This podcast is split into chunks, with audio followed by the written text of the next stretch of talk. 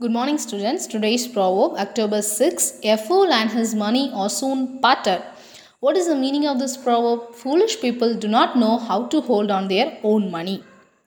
காலை வணக்கம் மாணவ செல்வங்களே இன்றைய நாளின் பழமொழி முட்டாளுக்கு அவனுடைய பணம் விரைவில் பிரிந்து விடுமா முட்டாள்கள் தங்கள் பணத்தை எப்படி பிடிப்பதென்று தெரியாமல் வீணாக செலவு செய்வார்கள் இதனை இந்த பழமொழியின் அர்த்தமாகும்